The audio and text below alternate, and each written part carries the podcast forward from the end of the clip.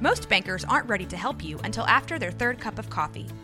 But with Central National Bank's after hours service, you don't have to wait for the bank lobby to open to get help. You can contact us from 6 to 8:30 in the morning or from 5 to 10 in the evening, and we'll connect you to a real, live, local person who can answer questions and fix problems 7 days a week. Bank different. Bank Central. Central National Bank. Member FDIC. Bedlam one final time. There's one Oklahoma, and it ends with State, Texas, outlast Kansas State in what became a thriller that was not very close in the beginning. Kansas and West Virginia show a very nice touch of quality, and UCF and Houston score some big victories. This is the Big 12 Watch. I am your host, Josh Neighbors. It is Reaction Sunday here on Crystal Ball College Football, part of the 365 Sports Network. Make sure you guys find us wherever you all get your podcast, like the video, subscribe to the channel, uh, leave your comments below your big takeaways from this past Saturday in the Big 12 Conference. Also, too, follow us on Twitter slash X at NWPod365. Guys, at Josh Neighbors underscore. That's that's where you have to be.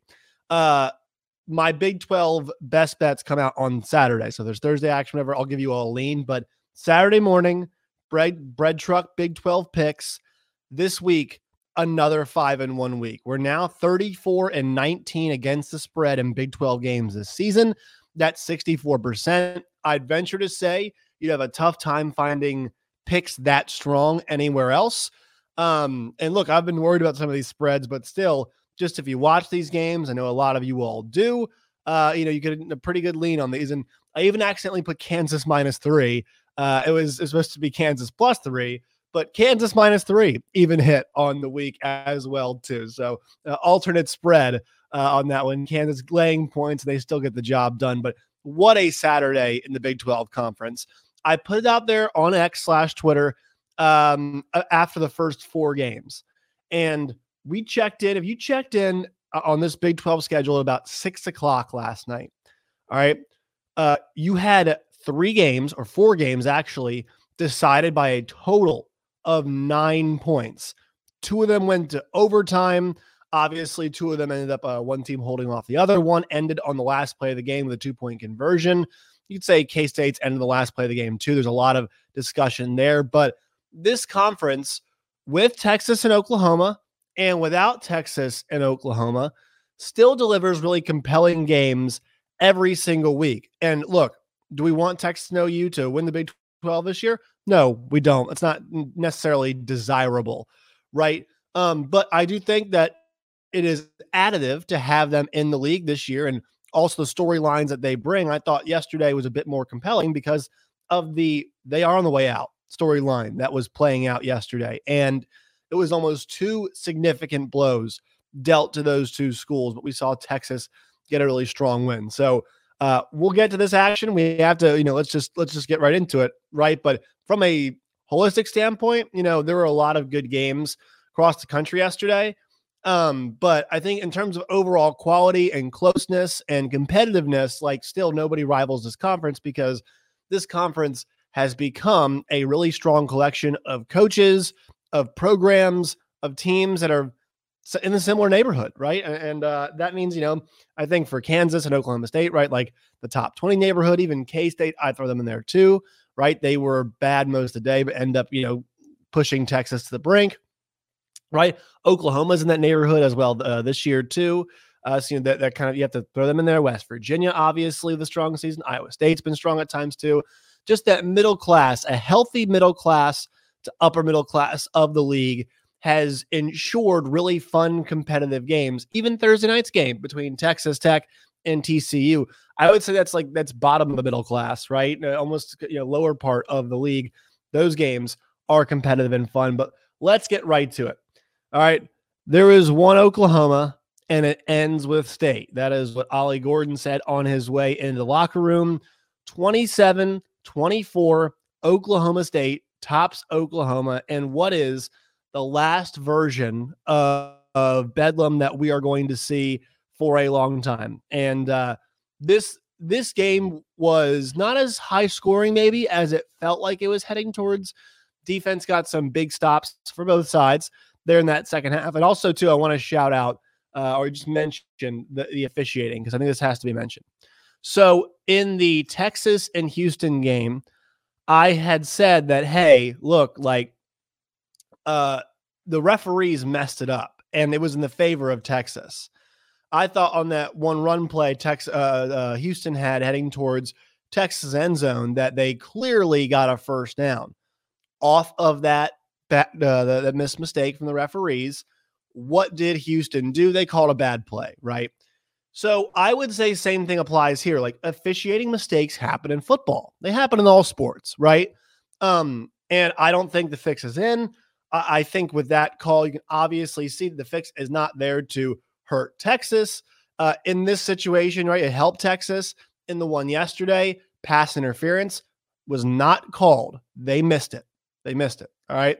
Um, you know, I was watching Missouri and Georgia. I had eyes on that game as well too. I had the double box uh, happening on YouTube TV, and you know, you saw a similar type situation where a missed pass interference call was happening, favors one side, like it was not a mistake, right, or it, it was a mistake, and uh, you know that's what happens in football. And so it's all about how you overcome adversity. I don't think it was home cooking from the referees that caused it, but it's a bad miss, right? And it's a late in the game. It's a critical spot. Oklahoma fans, you deserve to be upset. You really do. Oklahoma fans do have a bone to pick here. I will totally agree with that. While you do have a bone to pick, we can't put this all on officiating, right? This is not just on the officials in this game. Oklahoma State, I'm not going to say largely outplayed them, but was on their caliber all day long. And these teams actually, honestly, the final numbers end up very similar. I mean, they were pretty uh, similarly, not as good on third down or, you know, average on third down. Uh, Oklahoma was over 2 on fourth down. The yardage ends up being in the same neighborhood as well. They were dead, uh, almost dead even in passing yards. Uh, the rushing category, you know, uh, Oklahoma State was not as efficient, uh, you know, rushing efficiency and red zone efficiency. The big key in this game, though, right? Oklahoma State was five for six in the red zone when it came to uh, scoring, right? And then Oklahoma was two of two. So whenever Oklahoma State got into the red area, they were cashing in. And the other big thing I would mention in this game as well is this that I thought Oklahoma would key in on Ollie Gordon. They did. Ollie Gordon had a nice game, but we're talking about rushing efficiency, right? 33 carries for 137. Longest of the day was 35. This is a player that we've seen break some huge runs during his Heisman, you know, definitely a Heisman run at this point in time. But this is a player that we've seen break some pretty significant runs over the course of the last uh, month or so, right? And Oklahoma did a pretty good job of keeping a bottle on that. I thought Oklahoma State did a pretty good job of sticking to the game plan. But in the passing category, I thought Alan Bowman was pretty good. Uh, I, I thought Alan Bowman was able to keep the chains moving. And here's the thing when you watch him escape and scramble, like he can throw on the move, but I thought he made a lot of good decisions about when to get rid of the football. I thought his veteran savvy is what helped him in this game. And I was listening to the cover three breakdown of this contest after it ended, uh, you know, uh, last night. Bud Elliott, Tom Fornelli, and Chip Patterson. And I thought an interesting point was made by Bud Elliott. He said that Oklahoma State knows who they are. And I would generally say that is true. I think they did a little bit better of a job today, though, in the passing category. And look, did they, you know, did they throw for a bunch of passing touchdowns? No, like that wasn't a, a whole lot of the bag here in this game. But they were able to move the ball pretty effectively through the air. And I thought Bowman, this was one of his better performances right? And that's a guy who's bounced around. But the one reason why you go with him, one reason why he is your quarterback is that veteran stability, that decision making. And he did not put the ball, I thought, in harm's way too many times today. Uh, and I thought he made a lot of good decisions. I thought the offense obviously is pretty confident with him. They know what they are. Look, if they try to punch above their weight class, like if they play Texas today, I would be very skeptical of how that game goes for them right? Because what does Oklahoma State do well? Run the football. Who runs the ball in Texas? Dillon Gabriel and nobody else has. Um, so you're kind of like, okay, how does that matchup go for them? Sure. And like, let's see where Texas is at the end of the season. But this team knows, okay, if we're going to be punching above our weight class, you know, in terms, and I don't think they were. I don't think they're, I don't think Oklahoma's much better than them. but like we, you know, like our still our best play is to stick to the game plan, right? Our best play is to keep this ball, uh, you know, and and try to move the sticks as much as we can, right? And Alan Bowman scores in the ground in this game as well. So once again, able to move a little bit on the ground. Um, but like you know, you felt the momentum sw- swings to what you want to see in a rivalry game, and then it was close in the fourth quarter. And uh, Oklahoma is ahead. You see Oklahoma State. You know the the big thing for them is they close out the fourth quarter a little bit better. They get the you know final stop there in the end, obviously too. I, was pretty worried when the ball was heading back to Oklahoma's way, but for Oklahoma State, getting the job done. Defense is not excellent. All right, it's not a great defense, but they're able to get enough stops, enough stops in this game to get the win. And look, guys, this is still an unbelievable turnaround, right? From going, uh, you were in a spot where honestly, the guy who's you, you, didn't honestly, you didn't actually have a quarterback, right? Like you did not have a quarterback. You had three of them. And uh, you lost to South Alabama by 26 points. And I actually you followed that up by you picked your quarterback. I think they picked the quarterback in that game uh, Iowa State game and you lose that game, right? So like this might be a pretty average uh, Oklahoma State season. And you look at them now, man. I mean, they're seven and two. Uh, they are tied for sole possession of first place in the Big 12 conference. They got three games left that are challenges, right? And and they need to make sure they don't drop down because the issue for them is, you know, if Iowa State stays they are, like that's a tiebreaker. We'll see what the tiebreakers go. They have the win over Oklahoma too, and they do have the win over Kansas, which is big, right? So that, that's pretty significant. Actually, they have the win over Kansas State too. So they have a lot of the tiebreakers taken care of the next level down, right? The only one they do not have is Iowa State.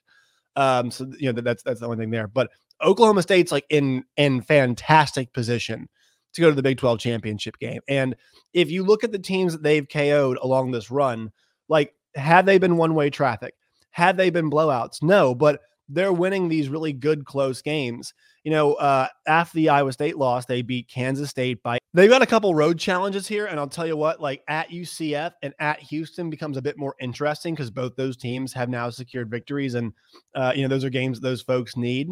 So I mean, you, you, could see a situation where a new Big Twelve school is hurting a old Big Twelve school. Uh, and ironically enough, it'd be UCF and Houston, uh, who both had shots to UCF uh, to beat Oklahoma, and Texas almost lost to Houston. Uh, but Oklahoma State not all the way pole position, right? But they are tied at the top of the league with Texas. They've got significant tiebreakers over teams below them.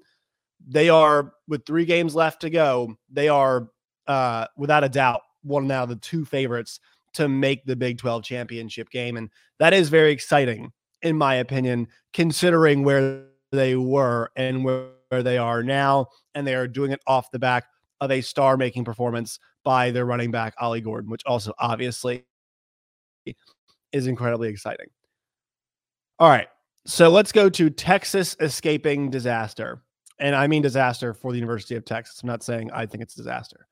Um, this game, when you watch this game, the fact that it went to overtime, the fact that it felt like at one point K State would win as Texas wins 33 to 30 at home, uh, it's pretty appalling. I mean, Texas dominated this game. This was not a particularly competitive game in the latter stages. The one thing Texas has built now, and I tweeted this out and I, I maintain this, is they are an incredibly physical team. Steve Sarkisian has done a very good job of building a really physical group that gets after you and is able to stop the run, um, I'm not sure about sack numbers, whatever you know, they were in that category, but like they are, especially up front, they are physical. They can be had in the back end, but a very physical group up front, right? And on offense, they've got all these awesome playmakers. So it's Worthy, Brooks, Mitchell. I mean, they have all of these guys, and AD Mitchell's been awesome this season. All these guys have stepped up and are playing really high level of football.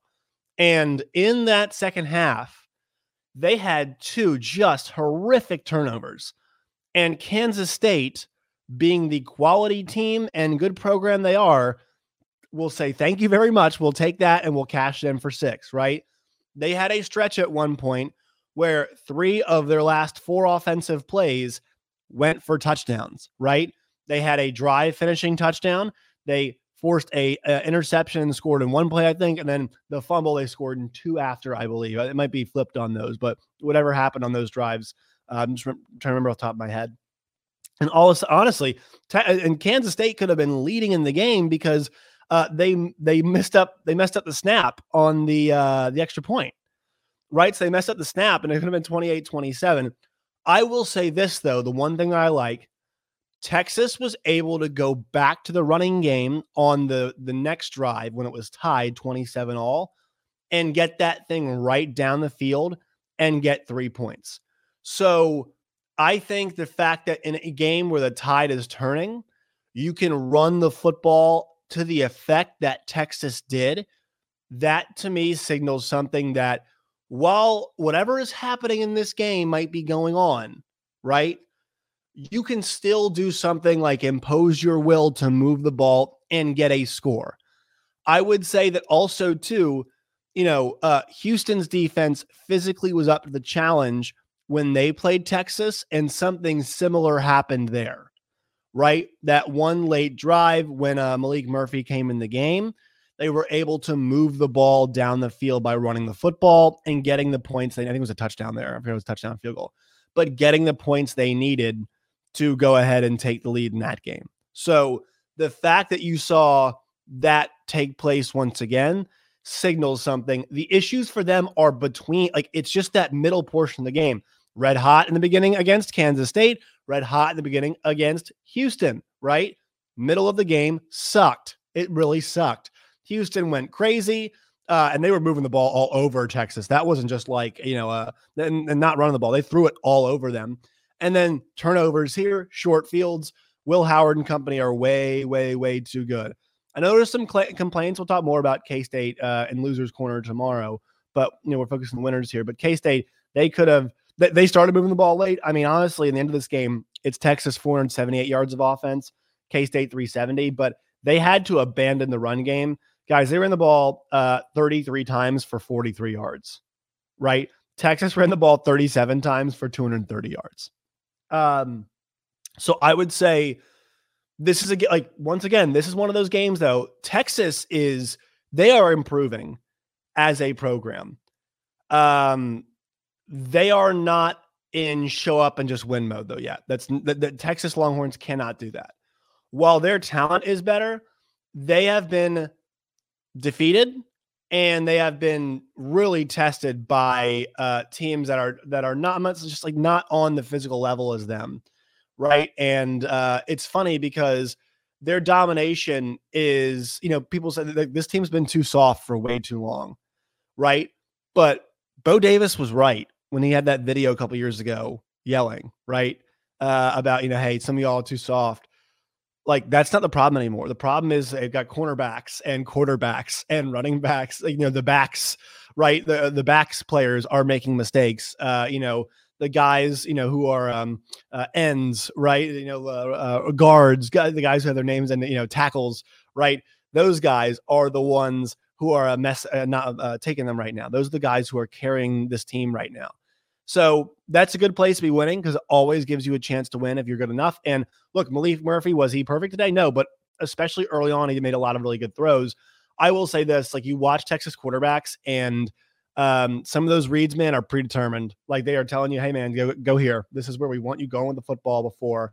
And as the game gets more challenging, uh, it, it gets more challenging for the quarterbacks right? But uh, I, I, think it's pretty safe to say like Sark does a good job of accommodating quarterbacks. The problem is it's like you have to basically take the training wheels off at some point, right? You can't ride the bike for them.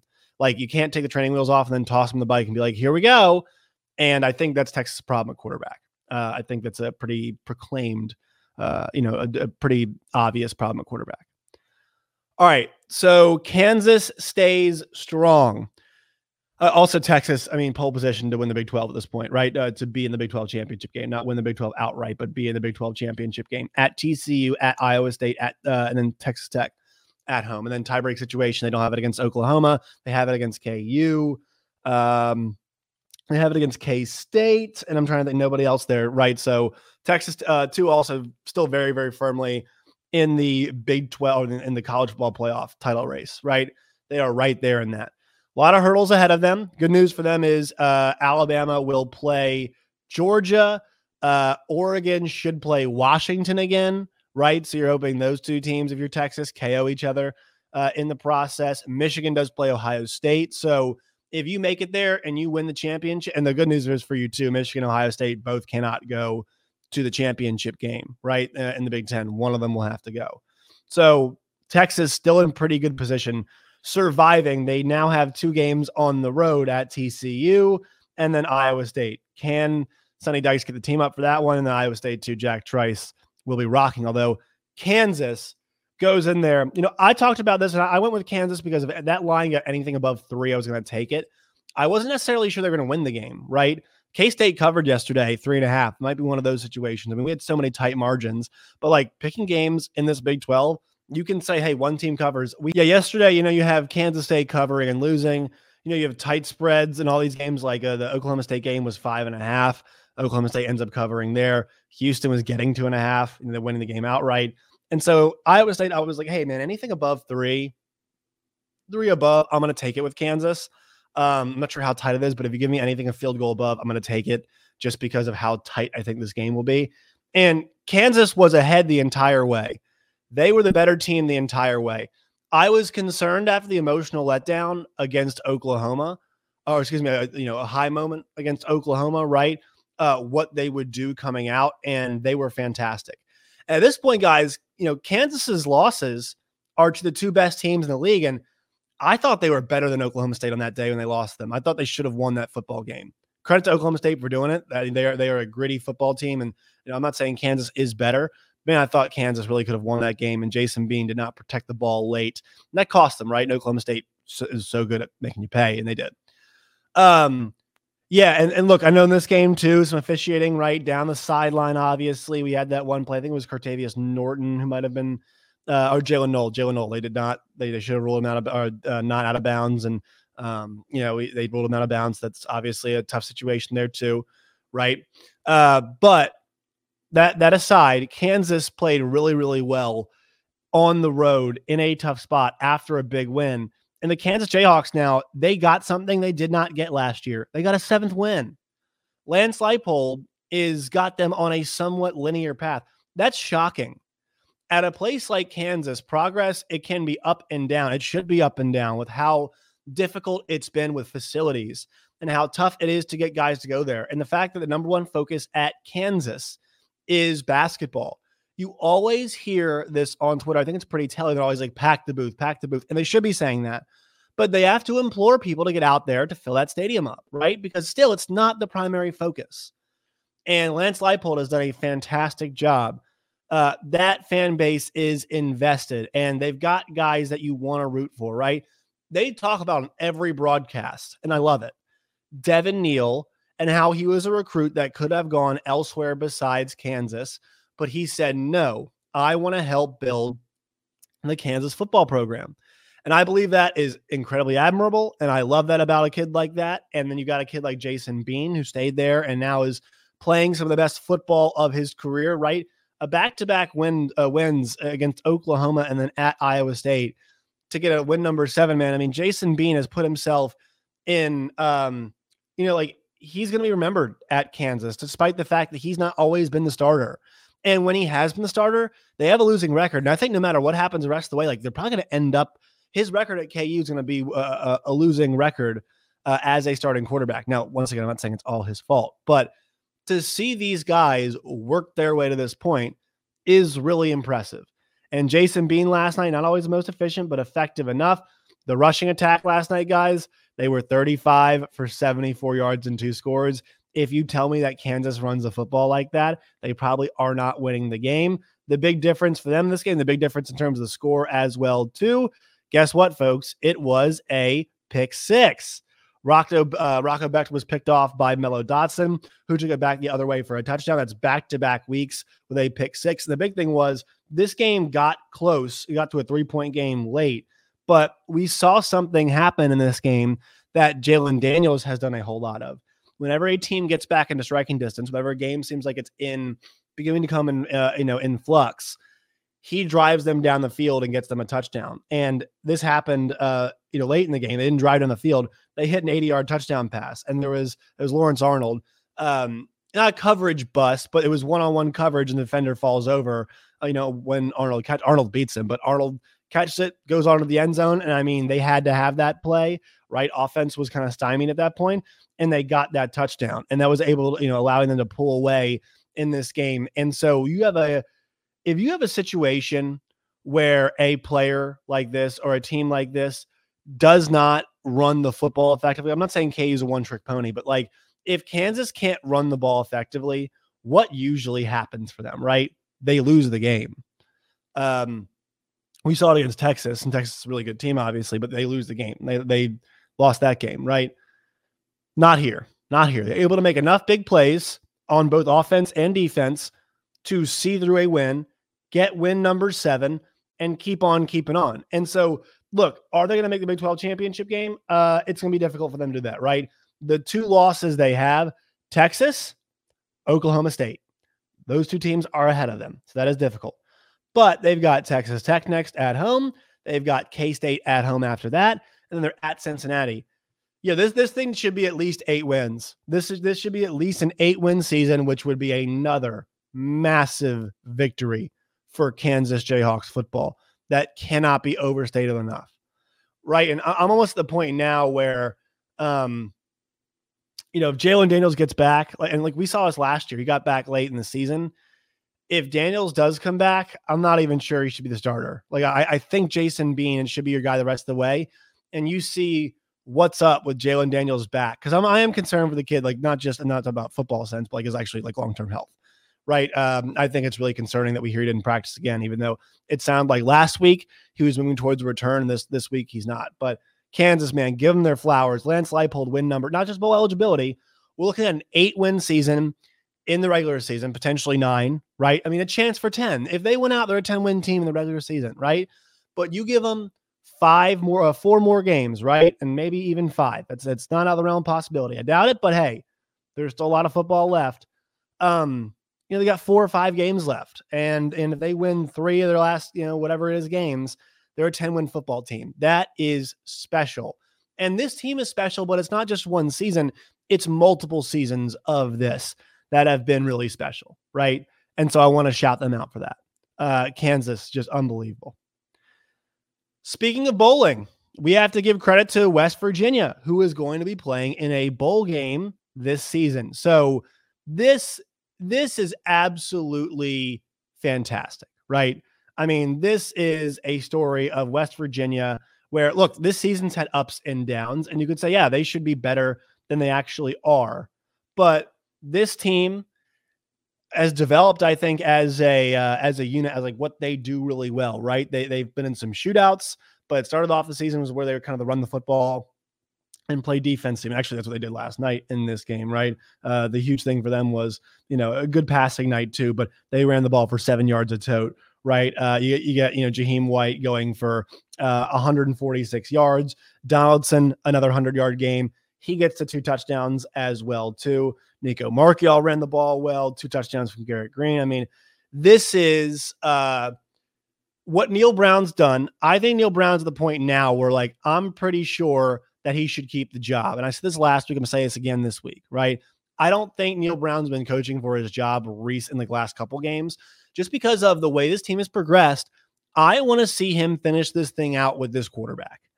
I want to see him get one more year with Garrett Green and see how good they can be. Do I know they're going to win the league? No. I mean, I don't know that uh, you know at all. But for them, they're at six wins. They've got Cincinnati and at Baylor left.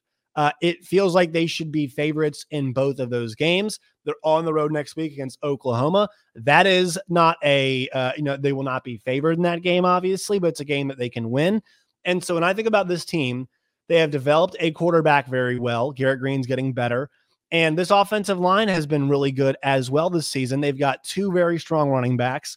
And so, look, they want to run the football. It's still their identity, but they can move the rock passing the ball. And look, I know BYU has a backup quarterback in a 37 to 7 win.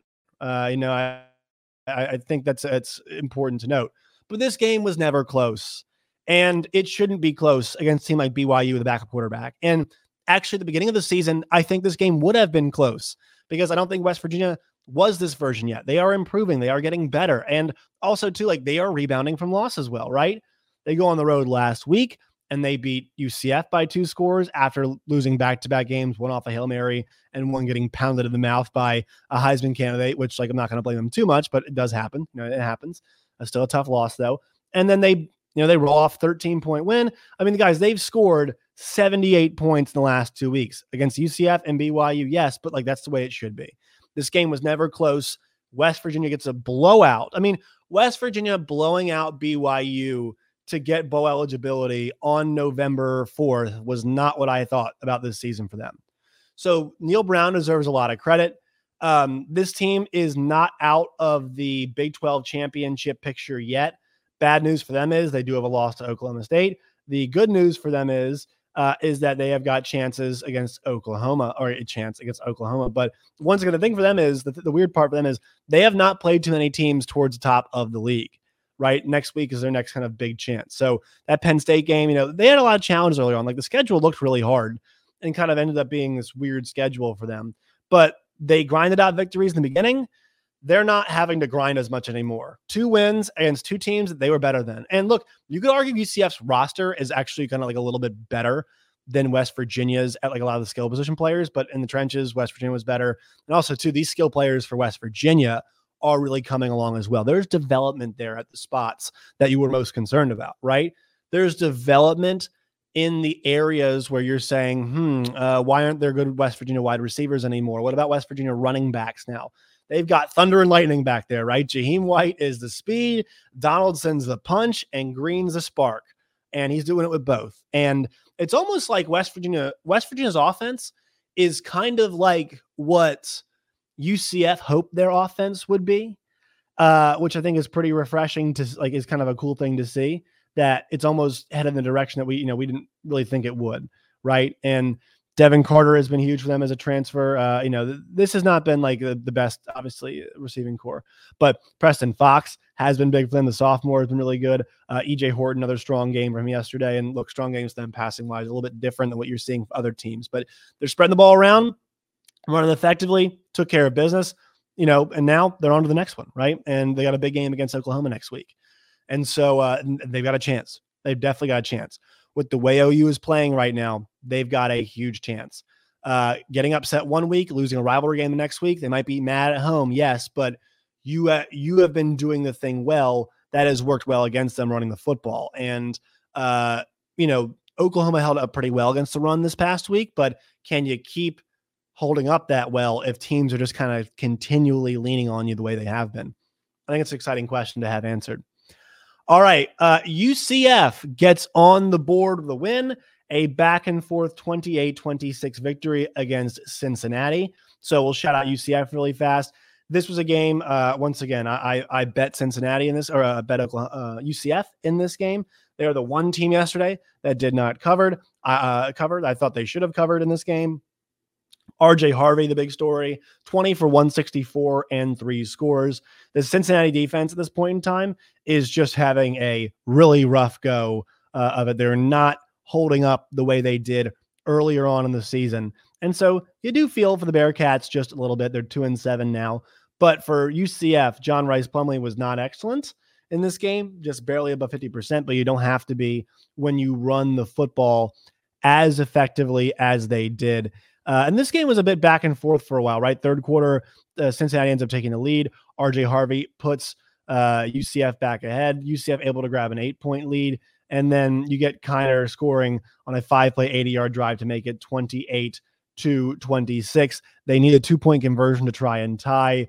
It does not tie there with 127 left to go. That's the end of the game. So Cincinnati fighting this game. This this felt like more of an American conference game, right? Because it's two American teams, but you can just tell the quality not all the way there, Big 12 quality just yet. I will say though, UCF uh now they've got win number what is that? Win number 4 for them on the season now. So they've got 3 games left, Oklahoma State, Texas Tech on the road and Houston. Uh, Houston's like a decent team. I actually think out of all four of the new schools, Houston to me while they've gotten curb stomped in a couple games, they're I think they're the best. Like on a week, on any given week, it feels like when they hit their peak, they're at their best. Um, right, the West Virginia win, like they they've gotten multiple wins now over remaining Big Twelve schools. Right, they almost beat Texas. So I think I kind of look at that school as the best out of all of them. But UCF gets a uh, their first Big 12 win. The thing is, it came against uh, American team. It's still a Big 12 win, but you're looking for them to score a victory next against a actual, you know, like a, a remaining Big 12 team. I don't say actual. And look, they've been close, right? That game against UCF or a game against uh, Oklahoma, they were very, very close. So UCF gets the win. Credit to them. And then Houston gets an exciting 25 24 victory over Baylor on the road. Good Lord, Baylor's disaster.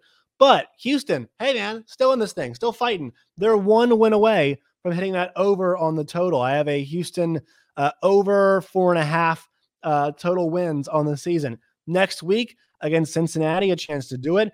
Oklahoma State the following week, and UCF the next week.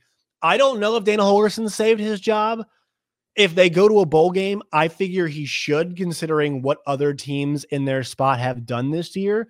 But if they go one and three in the next three games, like I threw out that 41 to nothing loss against K State because they have the big win uh, against West Virginia, the, you know, on the Hail Mary. They then have the really close loss to Texas. They then have to go on the road to K State, which like K State was peaking. So I kind of think that happens. And they responded well by going on the road and beating Baylor, who's down this year. But they, hey, man, they get the two point conversion at the end of the game. And like, were they significantly better than Baylor in this game? No, they were not. Uh, they actually ran the ball 4.1 a carry, which is not great, but so much better for them. You see Donovan Smith get in the end zone at the end of the game. And like Donovan Smith's, uh, I mean, you know, good with the bad in this game, but he's an actual, like he's like he's a quarterback. Like this is a this is a passable and it's air raid too. And I think Donovan's not always been the best passer, but I'm glad they married the passing and the running in this game. Um, they were able to use Donovan's legs in this game, which is refreshing to see. And then also too, it was nice to see them uh, be able to get uh, or be able to use some different targets because they've still they're still out some of the right wide receivers, right? I don't see Manjack. I don't think he played in this game, and also to uh, forget the other guy's name, uh, but I think a different wide receiver out too.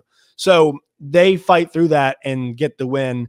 Baylor now is up against it. Probably not going to a bowl game at all at three and six. Houston's still alive for a bowl game now, but this was a fun, exciting back and forth game. Uh, you kind of expected it to be more Big 12 y defenses did show up here just a little bit more than I think that we thought they would. There was some mistake making that happened in there as well too. Um, but yeah, I mean, Houston gets to win at Baylor, right? So you've collected now wins against West Virginia and Baylor. You're starting to climb that ladder, right? Like out of all the schools this year in the Big 12, out of the remaining, you know, uh, uh, I I've I think Houston's maybe been the most frustrating, but I would still say too, like they are still having a level of success that some of their partners have not, right? They've got two Big 12 conference wins. And some of my frustration with Houston actually came from the non-conference.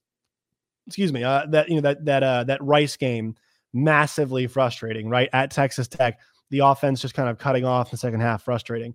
Texas game, you were right there. Uh, in that one, K State game, right one way traffic, but still, like there's um, there's reason to be excited about what Houston can do. And I think the level of player they can attract there as well, too. And I think the financial investment is going to be there.